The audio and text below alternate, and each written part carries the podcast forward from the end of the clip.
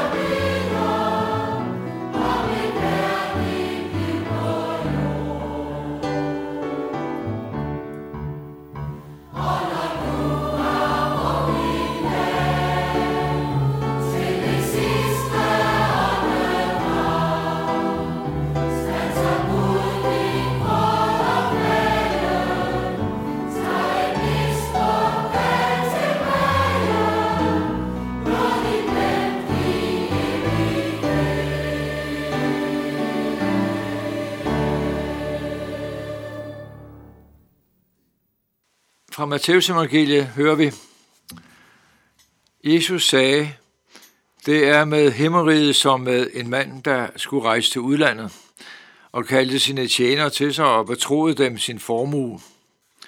En gav han 5 talenter, en anden 2 og en tredje 1, enhver efter hans evne. Så rejste han. Den, der havde fået de 5 talenter, gik straks hen og handlede med dem og tjente 5 til.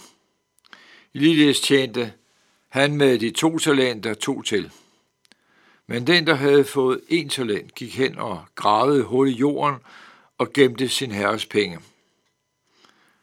Lang tid efter kom disse tjeneres herre tilbage og gør regnskab med dem. Den, der havde fået de 5 talenter, kom og sagde og lagde andre 5 talenter på bordet og sagde, Herre, du betroede mig 5 talenter. Se, jeg har tjent 5 talenter til. Hans herre sagde til ham, godt, du gode og tro tjener. Du har været tro i det små. Jeg vil betro dig meget. Gå ind til din herres glæde. Også han med de 2 talenter kom og sagde, Herre, du betroede mig 2 talenter, se, jeg har tjent 2 talenter til. Hans herre sagde til ham, godt, du gode og tro tjener, du har været tro i det små, jeg vil betro dig meget. Gå ind til din herres glæde. Så kom også han, som havde fået den ene talent, og han sagde, Herre, jeg kender dig som en hård mand, der høster, hvor du ikke har sået, og samler, hvor du ikke har spredt. Og frygt for dig gik jeg hen og gemte din talent i jorden. Se, her har du, hvad dit er.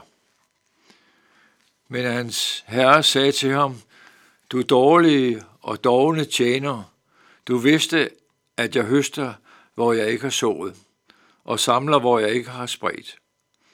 Så burde du have betroet mine penge til vekslererne, så jeg havde fået mit igen med rente, når jeg kom tilbage.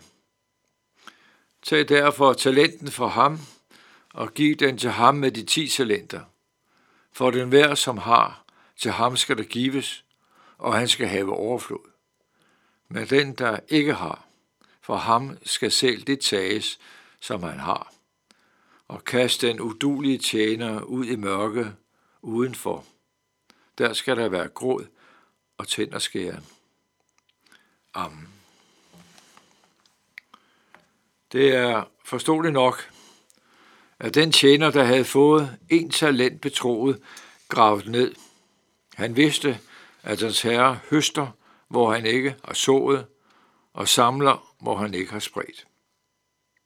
Han vidste aldrig, i hvilken lune hans herre kunne være, men rent samfundsmæssigt og økonomisk er det ikke særlig smart